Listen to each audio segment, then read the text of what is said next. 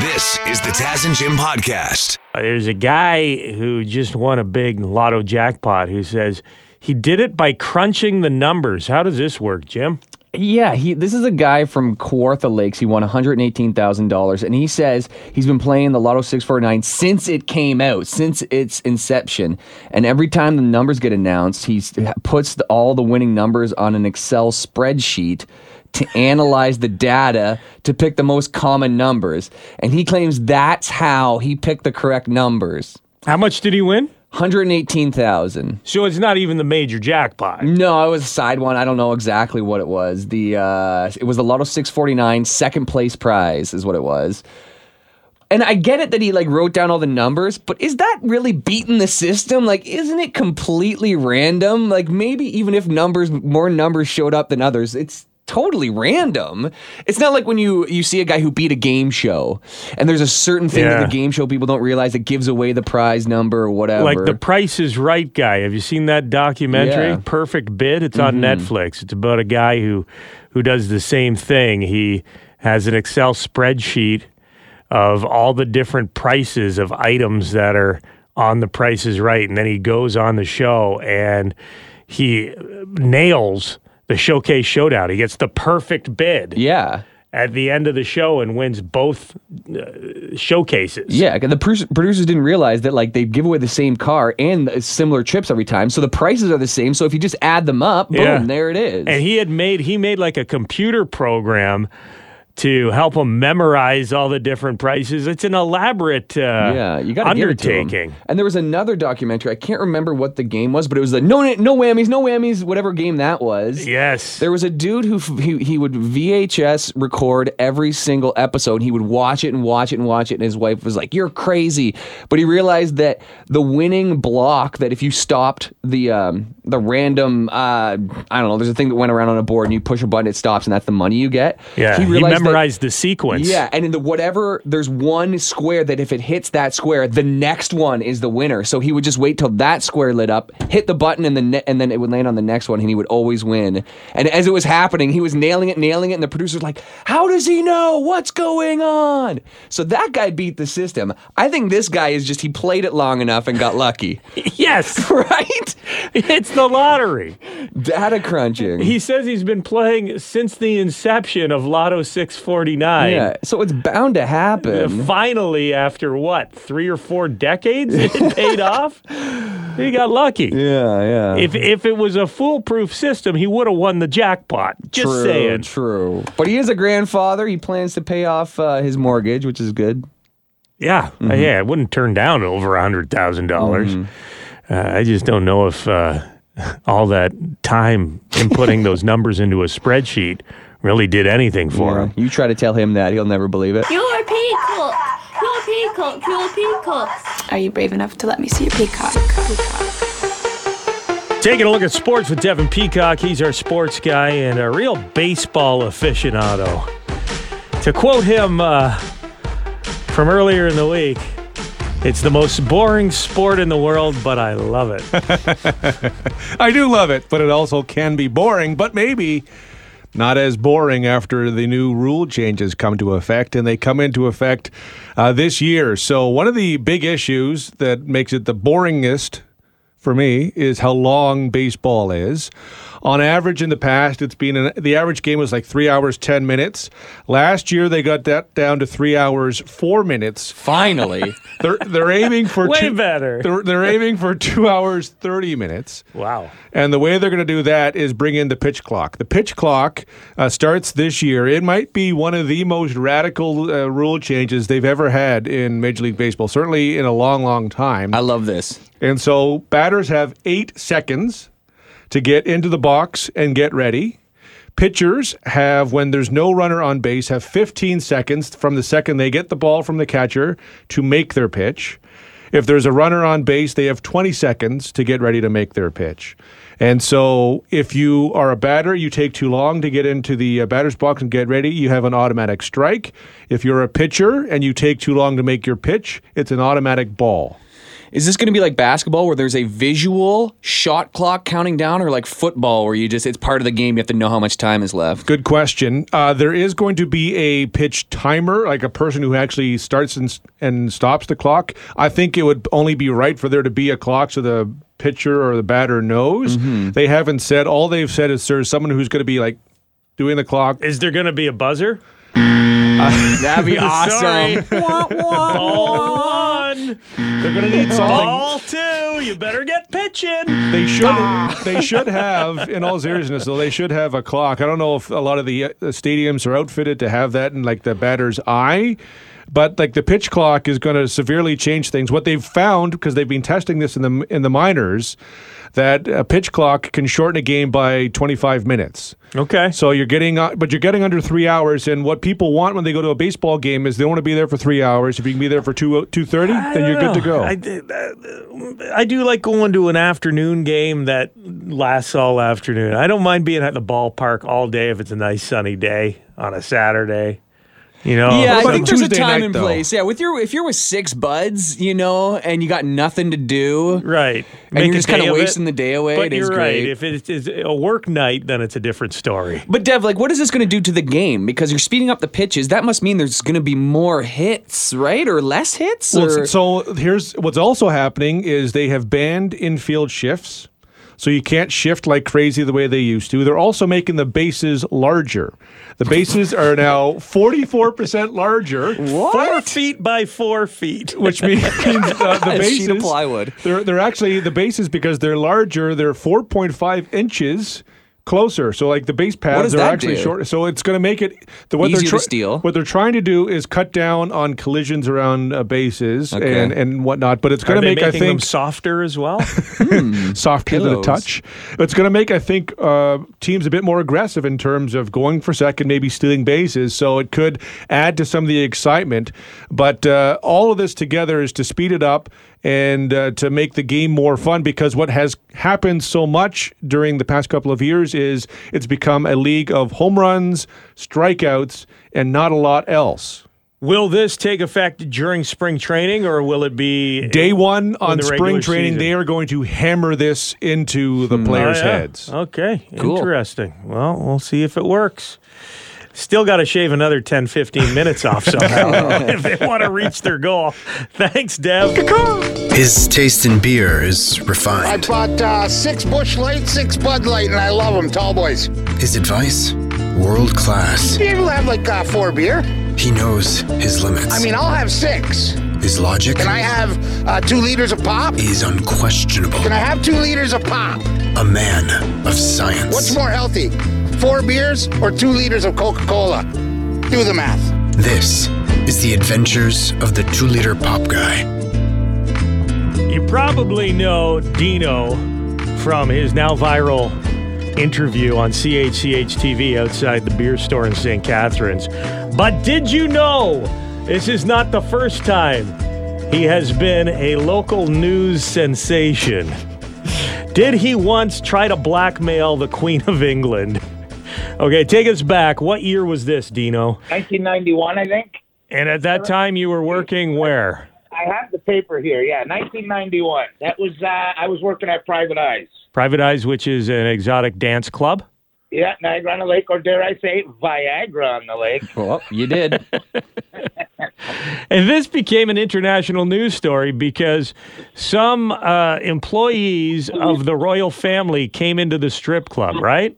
Oh yeah, no serious employees. These guys, because I could tell by the insignias on their on their shirts. Because I looked after and I go, oh my god, these are the divers. These guys are the divers that check underneath uh, the Britannia for bombs, right? the royal boat. Yeah, and then get this in 1983, the same type of a crew that was on the Royal Yacht, when the Royal Yacht was in San Francisco, and then President Ronald Reagan was on board the ship with Queen Elizabeth herself. Eight bombs were found on that boat. Wow. Okay, so, So these guys have an important job. these guys have an important job, and guess what? I mean, these guys are great at inspecting tops and bottoms. Well, I'll tell you one thing: they were doing it at private eyes that night.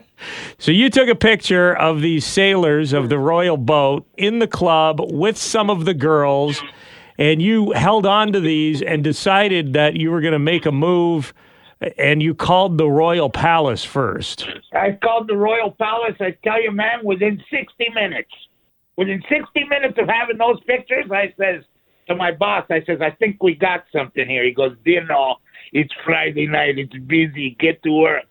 I go, no, I'm busy. I'm going to make you famous. You make a collect call to Buckingham Palace. What happens Oh, yeah, next? from a payphone. And they're like, uh, by, by now, because I'd been drinking with these guys, right? Beers and booze. You? Oh, yeah, it was a party. I called Buckingham Palace, and sure enough, they answer, hello, uh, Buckingham Palace Press Department. And I'm like, yeah, yeah, cut the bullshit. Give me the old lady. How'd that go over, Dino? Pardon me. But you told them you have these pictures, and what was their reaction? That right away, see, like you mentioned blackmail, right, or extortion. They start asking me uh, uh, how much. They didn't even wonder where I was because they knew I was in Niagara Lake. They didn't even wonder if I had them. They were just wondering right away what kind of uh, monetary funds need to exchange hands. And I said, to, and I knew, eh? I says, don't ask for money. Yeah. I said Because "No, no, then I they can arrest you, right? If mm-hmm. if you then they'll say, "Oh, this guy's trying to extort the royal family," and that's probably a major crime. Yeah, and you know what's funny is I go, I go, excuse me, I don't want money from you people. And I could tell for some reason that you people thing it pissed them off. Well, Well, it usually yeah. does. What do you? And they go. What Ask did you Don mean, you people? That's Don I pulled Cherry. a cherry. I pulled a cherry. You you hang up with Buckingham Palace. Your next call's to the National Enquirer, and they buy the pictures from you for how much? They flew a friggin' uh, plane down here to meet me. Whoa! Florida. Like on a random tarmac, like a drug deal. they no, we we met at uh, McDonald's on Lundy's Lane. So in Niagara Falls. yeah, oh, it was great because get this. So we meet at McDonald's on Lundy's Lane, and I'm telling you, the guy they sent looked exactly like Danny DeVito. Height, everything. Are you sure you didn't look into a mirror? right? He goes, okay, let's go over to the Best Western, right? We go over to the hotel, the bar in there, because now I'm figuring out. My brother's with me. He goes, he goes, oh my God, these guys think they're gonna get you drunk. That ain't gonna happen. So we go in there and they start buying me drinks. The more I drank, the higher the price went. What'd you get up to, Dino? What like? Tell us how Can you much these pictures went for. I really can't say. Was it Six figures? six figures? Uh, let's say seven. Seven figures? No way. No, it was uh, wait, one, two, three, Oh, five. Do the math. five. Okay. Five okay, So figures. still okay. fine. All yeah, right, pretty all right. good. No. But in 1991 and in American funds. Now, Dino, Dino, when I first saw you, I said, this is a guy I'd like to hang out with maybe and get drunk with. But did you not violate the bro code here? I mean, these guys, they're working hard. They just want to have a drink and take a night off, and you got to throw them under the royal bus? No, are you crazy? These are all the sons of senators and, and, Uh. And big lawyers. You you don't get on the royal yacht just being, you know, average Joe. So they got scolded, I'm sure. Oh, They got a stern talking to, but you don't think you got them all fired. no, no, not a chance. There it is. Adventures of the two liter pop guy. Thanks, Dino. On the next episode, we're going to hear about the time that Pink Floyd almost sued you. We'll do the Pink Floyd story because uh, believe me, it's hilarious. Do the math. This is the adventures of the two liter pop guy.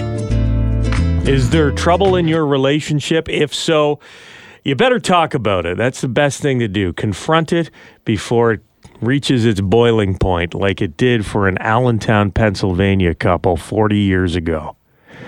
40 years 40 ago? years ago, Tony and Frances Toto were having marital marital problems. Tony had strayed from the relationship. Mm. And his wife Frances was not impressed. So she decided to hire some teenage hitmen to kill her husband. They shot him twice, tried to blow up his car, and attacked him with baseball bats. Now, uh, when they shot him, he had been drugged by Frances. She gave him a bunch of sleeping pills. So he didn't know what was going on, but he survived the shooting. And they just celebrated 57 years of marriage. Hold up. they stayed together after uh, after the assassination attempt. Holy. Here they are, nice little romantic Valentine's Day catch up with the Totos, talking about their relationship and how you get past something like that. Twice, one in the back of my head and one, t- and the bullet went right through the chest. And the one in his head is still there. I don't think I was thinking straight. It was like a love hate kind of a thing. And then we both cry and uh, we say to each other, you know, for now on, let's talk, let's talk, let's communicate better. Something that we should have done before. Wow. he is a forgiving man. Yeah. Wow. He, he was in the wrong yes, I know. I initially. I strayed as well, and I caught a couple stray bullets. I know it all goes mm. out in the wash. Two wrongs don't make a right. That is crazy. I like how she's like, I just, I don't know what I was thinking. I just Sounds was like going the- crazy. the sweetest old grandma, doesn't she? Ah, I just had a bit of a moment. When the car bomb didn't work, I decided to shoot him twice in the head. Yeah, one bullet's still there, by the way. We have a heck of a time getting through airport security. Ah. That's true love, I think. Yeah, if they can get past that, then your problems in your relationship don't feel so big, do they? And the bullet went right through the chest. And the one in his head is still there. The Taz and Jim Podcast. Jim, you've got a video you want me to check out? Yeah, buddy just sent it to me this morning. Shout out to Kyle Gamage, bricklayer in St. Thomas, sent me this. And it's a video of a of a dad, and he's working in his front yard. They got the DeWalt radio playing, and uh, this kid, he's his kid is kind of watching him work. His kid looks to be about two. And Taz, this reminds me of something you told me uh, earlier this week. Your your daughter had a bit of a, a bathroom accident at home, or you were worried she did. I right? thought she did. She came into the into the kitchen. Is what you're talking about? Yeah, yeah. And she had no pants on, and she had brown smears all over her face. I was terrified that it was poo poo. Mm-hmm. Um, and she had a mishap in the bathroom, but it turns out she f- just took her pants off for some reason, and then got into mommy's makeup drawer. Mm-hmm. So it, it was just makeup, but very easily could have been feces. You, you leave a kid alone when they're uh, under a certain age, Yeah. and there's always a chance that there is going to be a big bathroom mess that they cause Somewhere. somewhere. whether they do it like uh, and it's under a carpet some and then you find it later but this this dad he was working with this kid the kid's like a year and a half outside there and so the dad takes a drink of his coffee and he goes wait a sec the coffee tastes a little weird so he checks his ring camera on his front porch and sure enough there's his kid while his back is turned he's bent over near a table saw and the kid pulls his pants down and pees directly into his coffee mug that's sitting on the front step now he didn't post the video of him taking a sip of the coffee after, which would have been hilarious. But the kid just directly into the cup, no hesitation. The kid knows. I don't. know- I don't know. Exa- the kid doesn't know exactly what he's doing, but he doesn't go anywhere but the cup. Like he's aiming exactly for it. It's good aim. Yeah, pretty impressive. He's. I, he's almost potty trained, basically, just wrong receptacle. They need to have a mug floating in the toilet, and that kid will be uh, potty trained in no time. he does get it right in there, right? Look at that. It's like he doesn't spill a drop. yeah, pretty good. This tastes a little odd. Yeah. Good thing he was drinking coffee and not like Mountain Dew, or he wouldn't have been able to tell the difference of the taste. Would you be able to identify urine if you'd never tasted it before? but like you're you're you're surrounded, but like you you smell it often. You know what Yeah. I mean? Like so, I think maybe I don't know if the taste You'd would trigger the identify it smell from the might. smell. You go. I think I recognize something's off here. Because what makes you go to the ring camera? I don't know. I th- I bet you. I bet you your body knows if you drank urine because it's so bad for you. Well, actually, it's not bad for you. Sterile. Yeah. You know what? I'll, I, I'll, I'll you could pee in my coffee someday this week, Taz, and I'll let you know if I can tell. Mythbusters. Don't turn your back for a second, Jim. This is the Taz and Jim podcast. So, a researcher, a professor in London, England, with a PhD in music psychology, has cracked the formula to creating a happy song. And he has made a list of what he claims are the happiest songs ever written. Here are the top five, starting with number one. Good Vibrations by the Beach Boys. Great one. Smile on your face. James Brown. Totally. It's like movie montage. Somebody's in a great mood. This song comes on. Now, this next one, this is a real British one. House of Fun by Madness. Huge hit over there. Pink is number four. Happiest songs. And I would agree, this one uh, always puts me in a good mood. Billy Joel, Uptown Girl. I am kind of surprised Pharrell's song "Happy" wasn't on the list. To be honest, I'm happy. Yeah, that's just the top five, though, Jim. That may have uh, been a little further down the list. Okay. Uh, based on the uh, the formula that he came up with, the song has to be in a major key with 137 beats per minute, and have a few other technicalities. And danceability is a must. of course, yeah. Curious to know, we don't play any of those songs on the Taz and Jim show, but is there a song that we do play that always makes you feel happy, that puts a smile on your face, that gets you tapping your toe? And we've got a couple uh, text messages that have come in. Here's one Long Way to the Top always puts a smile on my face. I do like this one. Something about those bagpipes. Yeah, when those things time. kick in. It's a good one. You got some over there, Jim? Yeah, n- uh, Nathaniel Rateliff, SOB. Son of a bitch!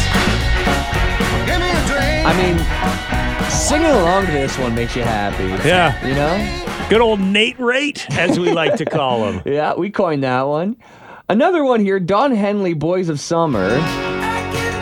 Makes somebody happy. I gotta tell you, this one makes me sad. Because it's like the end of summer, it's like getting older. That's what it always makes me feel like. I would agree with the Don Henley version, but the remake, The Ataris? the Atari's version, makes me happy. It's a little more rockin', yeah. yeah. a little more upbeat. Spacehog in the meantime, that song, Big Wreck, all great ones too that are making people happy. Semi Charmed Life, maybe the happiest song of all time, Yes. honestly. Even though Anything- don't listen to the lyrics closely, but Anything with a doot doot doot Yeah. or a shoop shoop shoop that you can sing along with, that always makes you happy.